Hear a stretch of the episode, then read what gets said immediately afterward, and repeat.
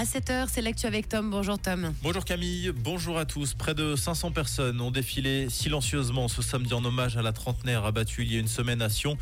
Le cortège est passé devant le domicile de la victime où une photo avec une couronne était accrochée devant l'entrée du bâtiment. Rappelons que le tueur avait également tué un homme avec qui il travaillait dans sa folie meurtrière et blessé une troisième personne. Le profil du tueur est actuellement passé au peigne fin.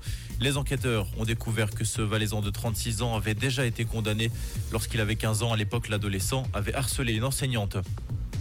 Soulagement sur les rives sud du lac de Neuchâtel. Le niveau a entamé hier sa décrue selon les autorités vaudoises qui ont dans le même temps mis fin à l'alerte situation critique. Les appels à la prudence restent en vigueur, en particulier aux abords des rives des lacs et des cours d'eau.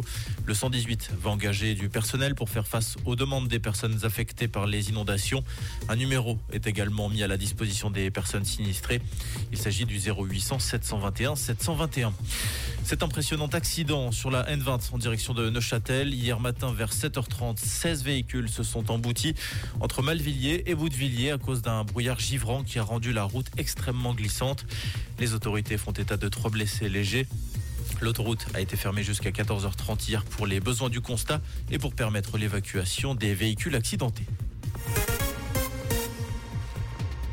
Nouvelle tentative de trêve à Gaza, 10 jours après le veto américain. Le Conseil de sécurité de l'ONU doit se prononcer aujourd'hui sur un nouveau texte. Ce nouveau projet préparé par les Émirats arabes unis appelle à une cessation urgente et durable des hostilités. Ce pour permettre un accès sans entrave de l'aide humanitaire dans la bande de Gaza.